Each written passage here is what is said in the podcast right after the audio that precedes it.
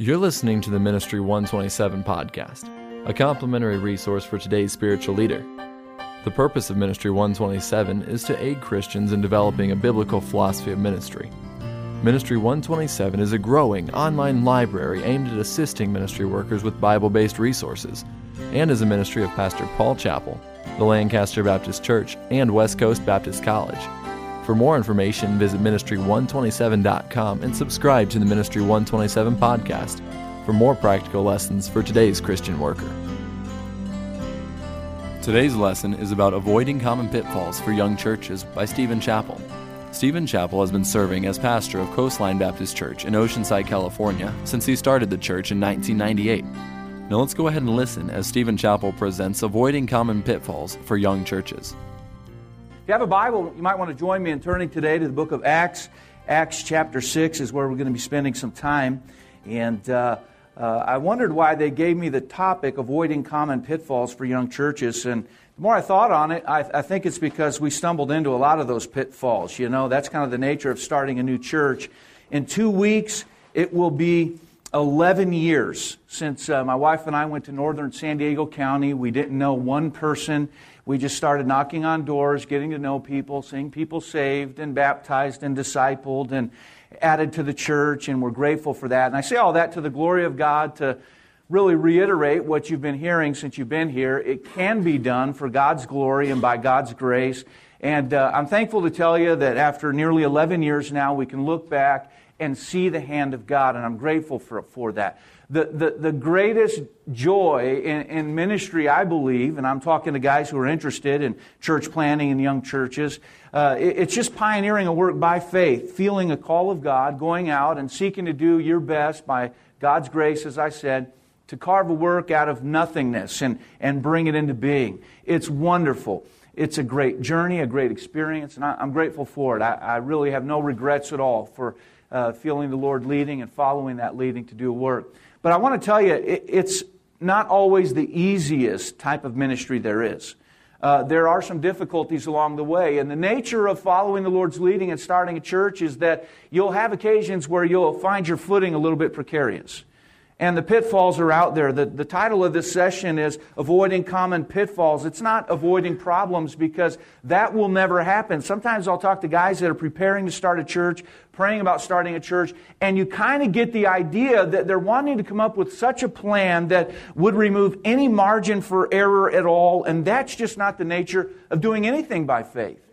But uh, I am glad to tell you that when we're taking a journey by faith for the Lord, if, if our journey takes us through the valley of the shadow of death, we don't need to fear because He said, I'm with you.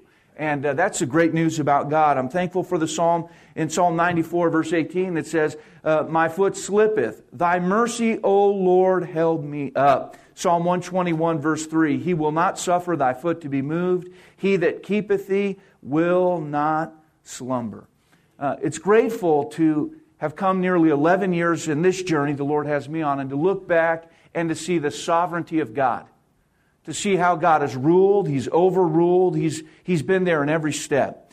And based on that experience, of course, the truth from the Word of God, I can look ahead and say, God, you've been with me in each step. Uh, as as uh, was said in the church planter session, seen the lion and the bear, so to speak. There may be a giant ahead of me, but I'm grateful to know, God, that you can continue to work. And so we're going to talk today a little bit about avoiding these common pitfalls in ministry. One great passage of Scripture, I believe, that can serve as a great source of help and comfort is found in Acts chapter 6. And, and uh, if you want to join me in, in looking there, I'll begin reading in verse 1. The Bible says, And in those days, when the number of the disciples was multiplied, there arose a murmuring of the Grecians against the Hebrews because their widows were neglected in the daily ministration.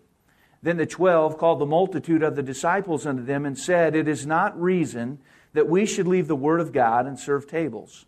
Wherefore, brethren, look ye out among uh, look ye out among you seven men of honest report, full of the Holy Ghost and wisdom, whom we may appoint over this business. But we will give ourselves continually to prayer and to the ministry of the word. And the saying pleased the whole multitude, and they chose Stephen, a man full of faith and of the Holy Ghost, and Philip and Prochorus and Nicanor and Timon and Parmenas and Nicholas, a proselyte of Antioch, whom they set before, uh, excuse me, whom they set before the apostles. And when they had prayed, they laid their hands on them. And the word of God increased, and the number of the disciples multiplied in Jerusalem greatly. And a great company of the priests were obedient to the faith. Why don't we have a brief word of prayer? Our Father, thank you that you are a good and, and a kind God. We thank you that you allow us to have a part in your ministry. Lord, we know the nature of, of uh, any work done for you is that from time to time problems arise. And, and Lord, I pray that you'd help us to learn a great lesson from these first century believers. I pray that as we look to this text, we would understand how we can avoid some of the pitfalls along the way. Lord, I love you today, and I pray that you'll use me to be a help to each of these here. We ask this prayer in Jesus' name. Amen. You know, the world has really never seen the great growth, the explosive growth, all of the excitement like was seen in this first century church. We, we see that new believers were coming together, and God did through them uh, the miraculous. Why? Because they were a people of faith.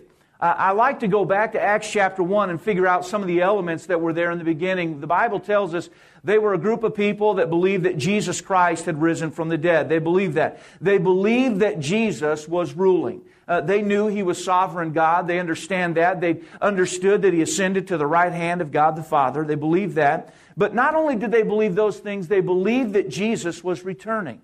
And they found in those truths the motivation necessary to go ahead and do a pioneering work of faith for God. They believed that the message of Jesus Christ that was so invaluable to them needed to be spread abroad. And so the Bible lets us know that they began to do the things that Jesus had taught them to do. If we were to take the time to go to Acts chapter 17, we would find there that these people of faith were referred to as the ones that turned the world upside down. And that's a great testimony to have. Good things were happening. The gospel was going out. People were getting saved. Souls were being baptized. And a problem emerged in the life of, of their church. Sometimes we get the idea that if we just pray hard enough and we love the Lord enough and we knock on enough doors and we do enough soul winning, then surely those, those difficulties, those problems, those pitfalls won't come across my path. That's not reality, my friends. I want you to know if ever there was an example of a church that was on fire for the Lord, going forward with the gospel message, it was this church. And we read in Acts chapter 6 that in the midst of all of that, difficulty came. I talked to a pastor last night and I asked him, How's the work going? He said, It's been going great. It's, it's been 12 good years. And I said, I thought you'd been there a little longer than that. He said, I have. It's only been 12 good years, you know. And I think we can all have that testimony. If you have any longevity in ministry at all, you'll be able to look back and, and say, you know, it's all good. God was in it all. But there were some times that were problematic. There were some times where criticism came and difficulty emerged. And so what we're trying to talk about today is how are we going to deal with those times? How, how are we going to let the problems come, yet not let them develop into pitfalls that prevent us from going forward? And I'm glad to tell you that there's some great books published in recent years no greater book than the Bible, no greater example than this first century church. Let's look again in verse 1. And in those days, now I could read on, but what were those days? They were days of transition. They were days of great growth. They were days of great accomplishment. And by the way, we need more days like that in our days. Those days were great days. But it was a time where great things were happening for the Lord. The Bible says, And in those days, when the number of the disciples was multiplied, there arose a murmuring of the Grecians against the Hebrews because their widows were neglected in the daily ministration. I, want you to find with me in verse 1 as we look here, looking for helps when it comes to avoiding these pitfalls. I want you to see here a continuous adjustment. Let me tell you what the blessing of God did. Let me tell you what the growth of this church did. It did the same thing growth will do in your church. It exposed limitations. That's what growth does. I remember as a young man growing up and having times where I'd be laying in bed and these growing pains would come and, and my mom would come and rub my legs. And I know of times when my knees were hurting because growth has a way of stretching us physically. And in a church, growth stretches you. It exposes limitations. In this first century church, it exposed the limitation of time that was on the lives of the apostles. They couldn't get to it all. They couldn't do it all. There was a time when they could do everything, and as God blessed and as the growth came, it revealed that some extra help was needed. Now, in principle, we see that they responded to these times by continuously adjusting to meet ever changing needs. Now, this, this may not make great sense, but I think the point will be made. The problems were not really problems. They were opportunities brought about by God as the result of His goodness and His blessing. And it was an occasion for the people of God to say, all right, what needs to happen now in response to this problem that has come our way? And friends, if we're not finding problems like that in our ministries, we've got bigger problems than we even know about. I mean, if we can look around and we're not seeing classrooms fill up and parking lots fill up and, and the need for uh, more, more services and these types of things, listen, sometimes what we accuse of being the great problems in our life are nothing more than the evidence that a very good and kind and loving and benevolent God is working in, in your midst. And so this came. They could have called it a problem, but they responded the way we all should respond in this type of a situation with continuous adjustment. Now, friends, I want you to know something. We must be open to change. And one great problem I find that serves as a pitfall many times before the problems even arrive is when we have a, a preconceived idea of what ministry is supposed to look like. We, we did uh, a thorough planning and how to start a church. We charted our course for the first years, and, and we get this idea in our minds of how it's all supposed to work out. And when we get taken off of our plan, sometimes we're very hesitant to do what this first century church did to say, I sense the need for a change here. People oftentimes ask me, What were you expecting your first year of ministry? I expected a lot of things. Uh, there were weeks I, I, expected nobody to return the next Sunday. Any, any of you been there like me? I'm expecting nobody to come. There were other weeks where I was really thinking, I'm expecting perhaps thousands upon thousands of people to come next week. You know, my, my, expectations were all over the place. I found a great verse in the book of Psalms that says this My expectation comes from the Lord. And so we need to learn to, yes, have a plan and work our plan, but have a heart that's open for change when that need comes into our lives. We need to be open to transition. How could that be done? These are suggestions that have been put to work in our ministry. Sometimes it's a change of service schedule. Growth brings a, a, need for that. Sometimes it's moving classes or starting new classes. Sometimes it's finding more space or building more space. Sometimes it's just simply rejecting the norm. We have a, a statement that I use quite often in our church status quo has got to go. And sometimes we get in a comfort zone in our lives and we say, that's how it was done in my grandfather's church and my father's church. Therefore, that's how it must be done in my church. And I'm saying that if we're going to reach people in the day in which we're living, we need to have an openness, not for a change of doctrine. If anything's been nailed down in this conference, that has, but for a change of how to tackle the challenges that are unique to us. Sometimes people call me and say, Can you share with me what you know about church planting? I've got to tell you, I'm almost totally fossilized now in the church planting realm. It's been 11 years, man. I'm a dinosaur. The world is changing so rapidly. We need to be open to say, God, how would you have me to tackle this situation right now? And sometimes when we're so diligent to take those couple years to lay out our plan, we don't want to get off it, and we think this is how it's going to be done. And friends, I want you to know, you can't micromanage the work of God. You can't sit out two years in advance and tell God what it's going to look like. It's kind of like the soldier that wants to plan so well that he never actually has to go into battle.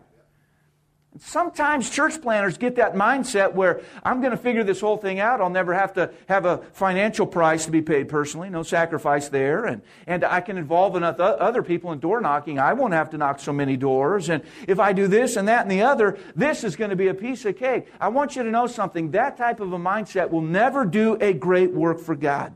When the problems come, what do we do? We say there needs to uh, be some adjusting here. We need to be sensitive to that. Our world is filled with good churches who have been innovative and creative in how they've approached the needs of reaching and teaching their area for Christ. One of my favorite things about Lancaster Baptist Church is every time I come here, I leave with, with great fill in the blank notes. Uh, but, but more than that, with a notepad filled with ideas, a new song, a, a ministry thought. I love to look around at some of these other good churches and find what are they doing and then bring it home and make it relevant to where I am. I love the book of Jude, the theme for this conference, making a difference. And of some have compassion. I've taught for years that that meant that if you want to make a difference, you have to have compassion. In principle, that may be true. That's not what the text is saying at all. And of some have compassion, and others with fear. In other words, there are different ways to approach different people and different needs and different situations. I, I love the way the Apostle Paul was, was uh, so very sensitive to meet the needs of, of those in his day.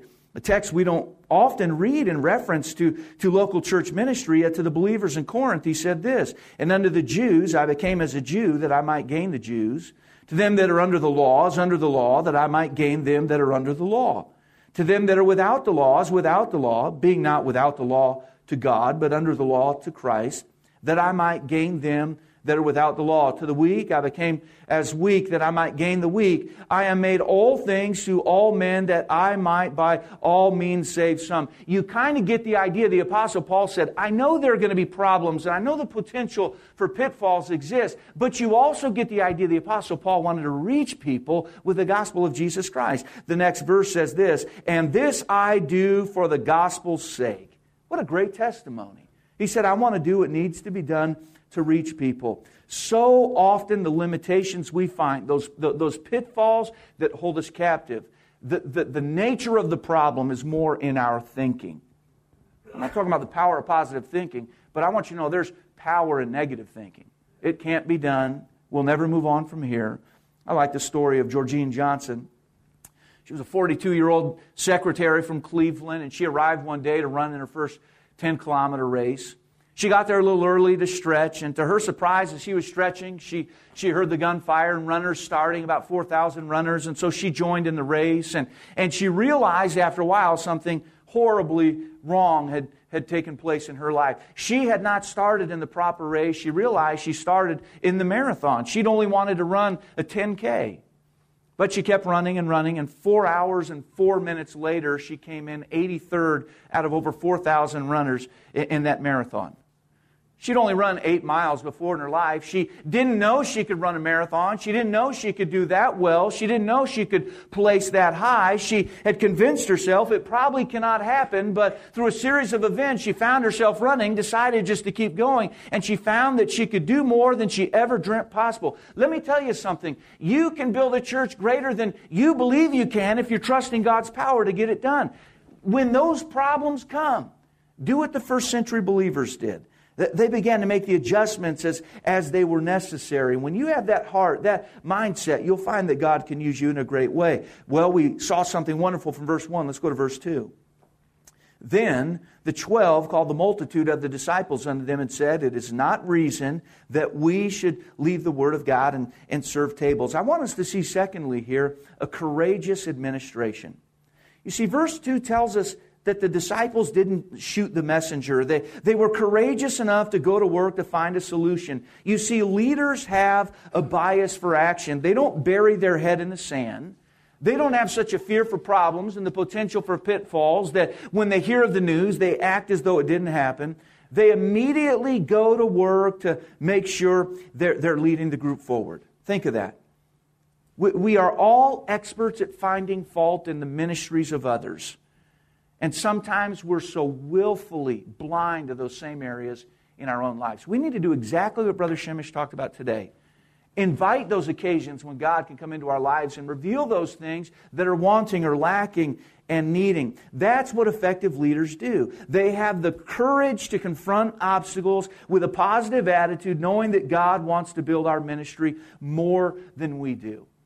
Now, had I been a disciple that day, already more to do than time to do that, the, the Bible makes that clear, and someone came in and said, uh, uh, Hey, listen, disciple Steve, did you know there's people murmuring in the church saying you're not getting around meeting everybody's needs? I might have been inclined to say, Well, you can tell that person just to shut their mouth.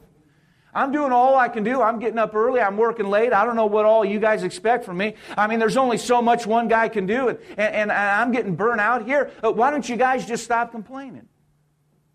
And had I said that, I would have revealed a total ineptness in my life at quality leadership.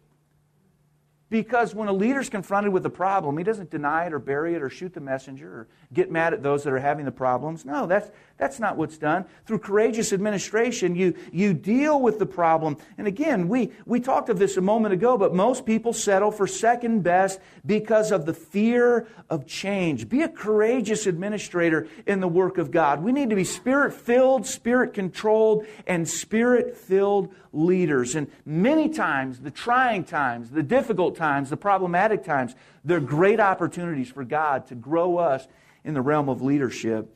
So we move on to verse 3. The Bible says, Wherefore, brethren, look ye out among you seven men of honest report, full of the Holy Ghost and wisdom, whom we may appoint over this business. I believe in verse 3 we find careful appointments.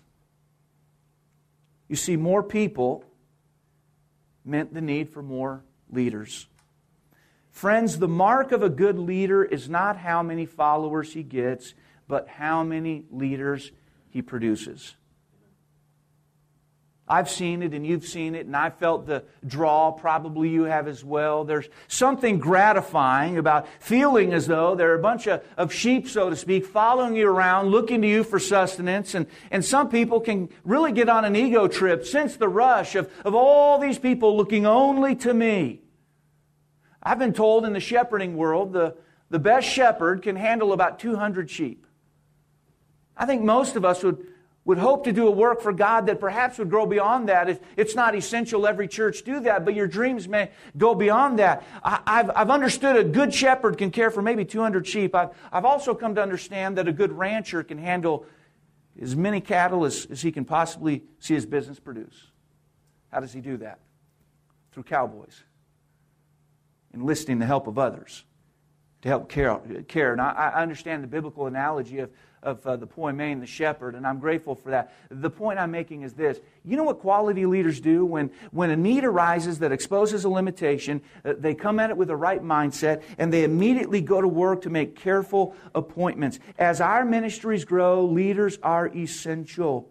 We must be ever on the lookout for that next person who can, who can be developed. Now, there was a standard here that was held to these appointments. I want you to see they didn't have the mindset that said, well, let's put this unfaithful man in an area of ministry, and perhaps then he will become faithful.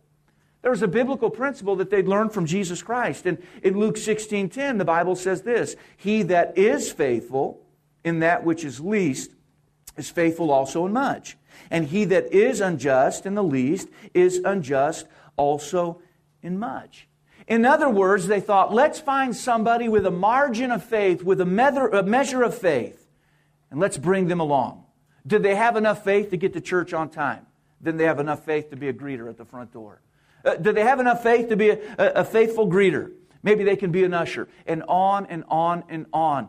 I want you to know it's a leader who will be used mightily of God when his heart, every day of ministry, in every situation, is how can I bring these people to the next level in terms of serving God. Now, I've found it's helpful to not give titles and, and to, uh, to say things like, Would you mind helping for a while? Would you fill in? Uh, I think it can be dangerous to too quickly give someone a, a job that they think is theirs forever. But, friends, we need to bring people along. What was the criteria given in Scripture? Honest report. That is, they have a record of honesty, full of the Holy Ghost. And then the Bible says they're to be wise. Now, if we believe in the local church, we believe it's the body of Christ. And if we believe it's the body of Christ, we understand that Christ in particular has placed those members within the body that he would have to be there. And if we would say and believe what we're saying, that there's just no one in our church that can shoulder the load, the burden of ministry, what we're saying in essence is God's plan is not working at all. The Lord didn't think this through at all. I'm saying that there are people in all of our churches, and when these problems arise, what there needs to be is a pastor who can say, God, since the church is your plan, and this is your body, help me to have the wisdom to see these people that you've brought in, and help me to have the wisdom to place them in a position where they can serve you. I like Ephesians 4:12 for the perfecting of the saints, for the work of the ministry, for the edifying of the body of Christ. Sometimes we poor mouth because we work so hard and do so much, and I'm not saying we should not be hard workers. But wouldn't it be great if we did what the Bible said in terms of bringing the body of Christ into the place where they can find the joy and fulfillment from doing those things that God would have them to do? From taking the gifts and abilities that God's given them and putting those to work? Perfecting the saints. That's a great word. That, that's the same word that Jesus used when uh, uh, he said, It is finished. The books have been balanced. It's actually an agricultural term. It, it, means to grow something to the place that, that it's ripe, its, its process has come uh, to the end, it's, it's ready for consumption, it's ready to be used. And the Bible says that our desire as leaders should be that we bring others to the place where they're ready to be used. When the problem comes, when the stress comes, when the limitation comes, the answer isn't super pastor to the rescue, it's the body of Christ to the rescue. Again, the question is not how many followers am I leading, but how many leaders am I developing? That's the question. I read a book by Jack Welch some time ago, and former CEO of GE. Uh, not a faithful Christian. I don't think he's a Christian at all. Not by anything I've read would you get that impression. But he made an amazing statement. He said that every year he gave away 20% of his responsibilities. Now, being naive as I am, I heard that and I thought, well, after five years, you'd have nothing to do. No, it doesn't, doesn't work that way at all, does it? In fact, as he gave things away, he was actually probably doing better at that which he had left. But more than that, there was a principle behind that. He understood that if there was to be success in, in, his time and even beyond, he understood in principle he had better be giving the, the responsibility, the leadership, the training away. And so he found himself, he found his role in that company as developing others around him. He went on to talk about that being his primary responsibility in his organization. Now, the church is not an organization. I suppose it's more of an organism, but the, the principle applies. Sometimes what we call those big problems in ministry, it's God's way of saying, hey, wake up, preacher. I've brought people around you. Yes, they need help, and yes, they need encouragement, and yes, they'll need some training. But God would say, the church is, is my answer for your community. Would you unleash this body to do what I've commanded them to do? Let's go down to verse 4 together. But we will give ourselves continually to prayer and to the ministry of the word. I believe in verse 4 we find conscientious advisement. Conscientious advisement. You see, the disciples here were not abdicating the work of the ministry. They just realized that the work of prayer and preaching and teaching gave direction to all those who were doing these other things. They understood the value of what they were doing. Again, they weren't giving uh, away work. Spurgeon said laziness is the scourge of the ministry, and he's right. We've, we've all met people, perhaps in ministry, that, that were just lazy. They weren't willing to get up early. They weren't willing to stay up late. They weren't willing to make the extra visit. They were just lazy. I don't think that's, that's the norm. Many men I know are, are diligent workers. These people weren't trying to give away work, they were giving away the ministry so that others can get involved.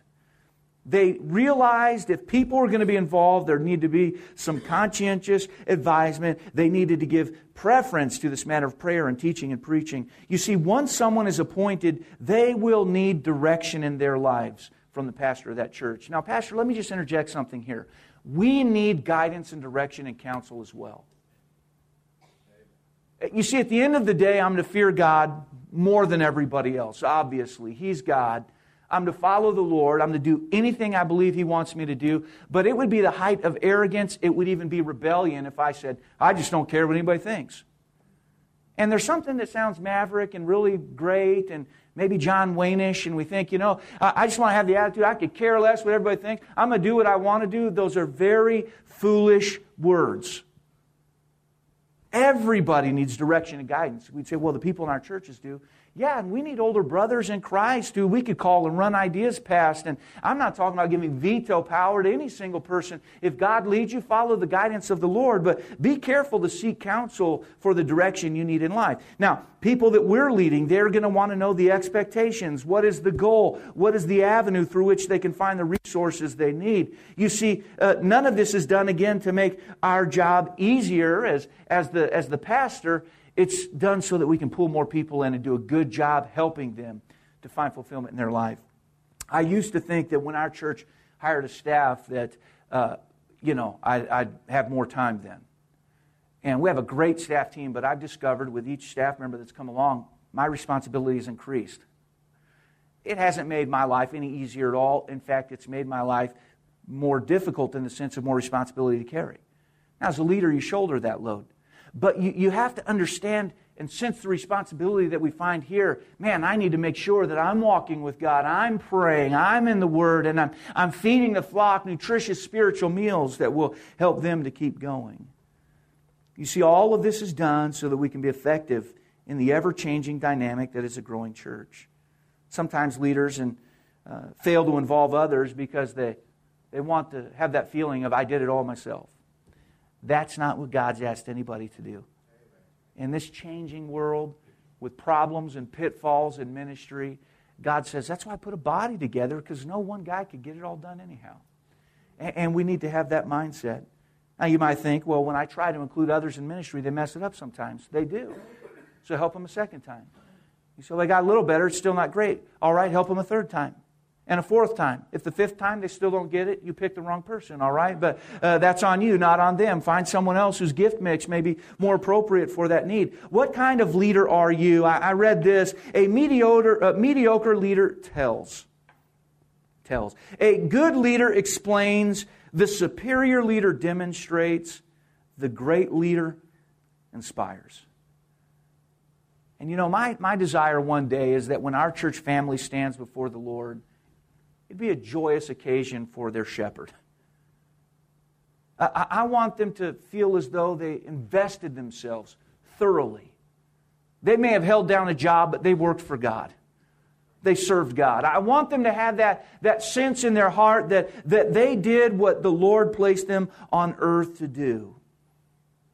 And we're not stepping in the steps of Christ if we're not bringing others along with us.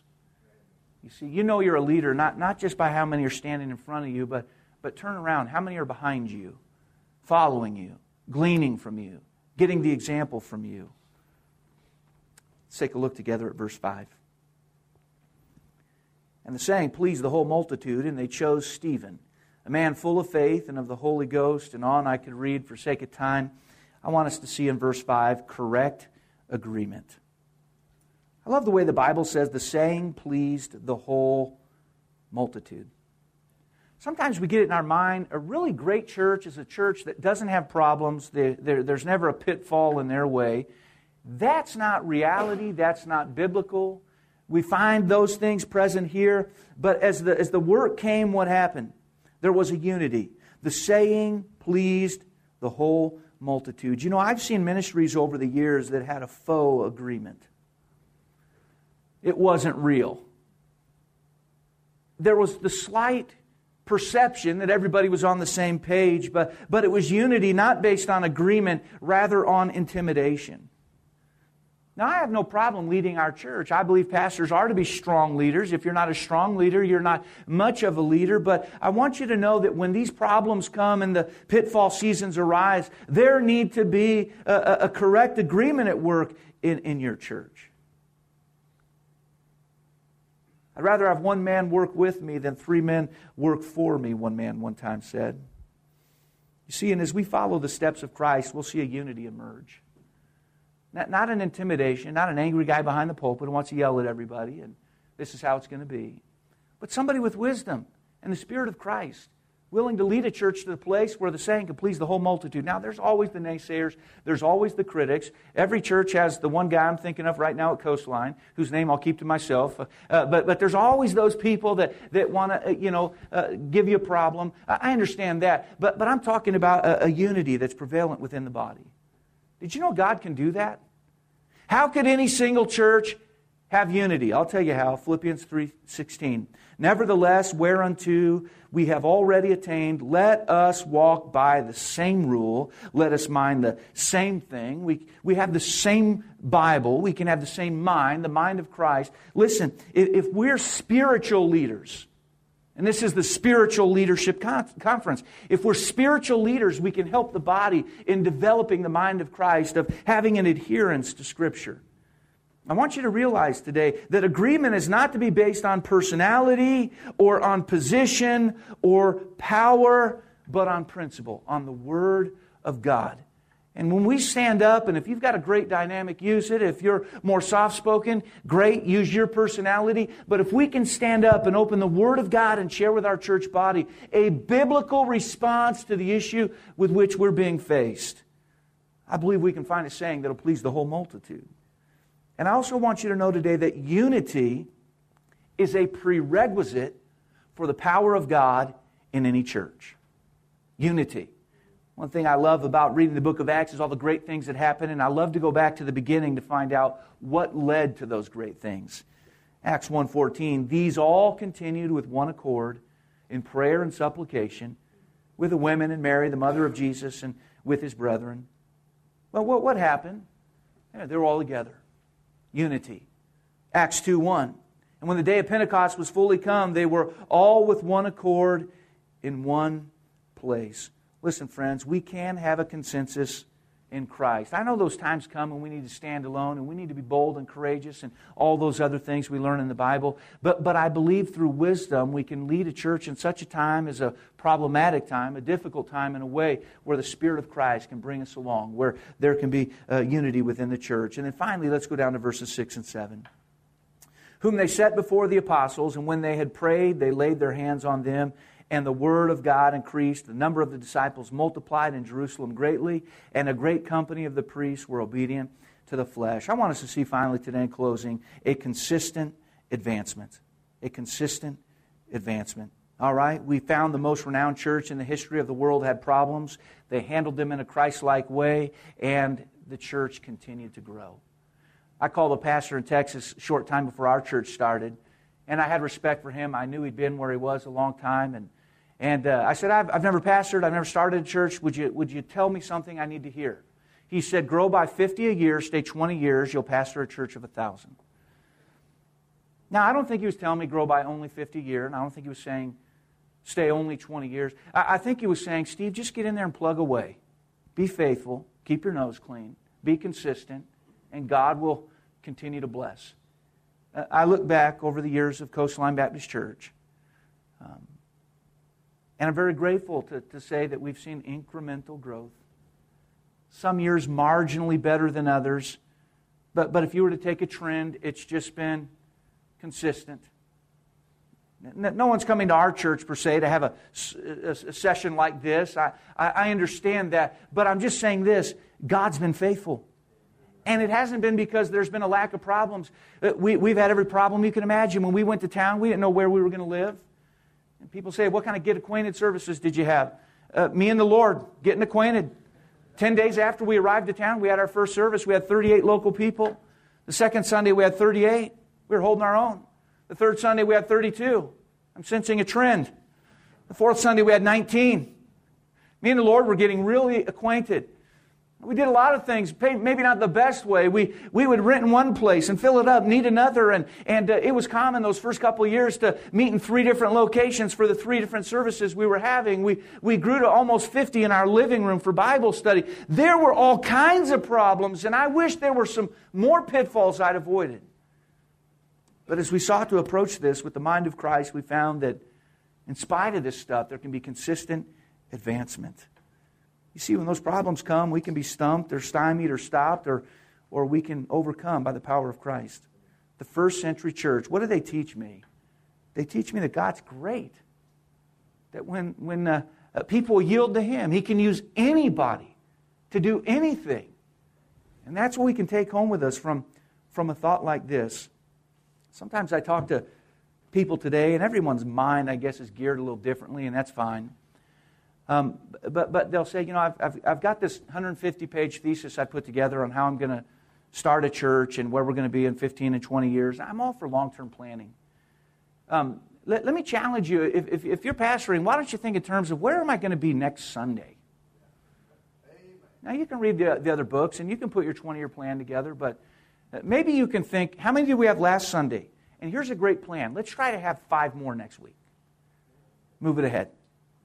Again, not negating the value of a long term plan, but sometimes we want to micromanage the work of God to the point that, that we say, uh, I don't want to have any problems along the way.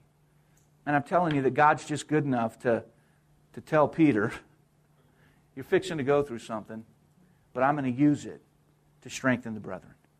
And some of those times that we'd say are problematic and pitfalls and all the rest, we'll turn around with the perspective of time and say, man, God was so good to give us that problem. Boy, that pitfall came at just the right time, didn't it? God really used that. That's the way God works. You see, let us confront uh, our ability and opportunity with the mind of Christ and take the steps He has for us. You've been listening to the Ministry 127 podcast. Today's lesson by Stephen Chappell was Avoiding Common Pitfalls for Young Churches. This podcast was designed to equip spiritual leaders to grow in the Word and develop a biblical philosophy of ministry for today's local church. Be sure to let a friend know about Ministry127.com. Also, for Christ honoring publications, please visit strivingtogether.com for resources that encourage spiritual growth and the local church ministry. Thank you for listening to this Ministry 127 podcast.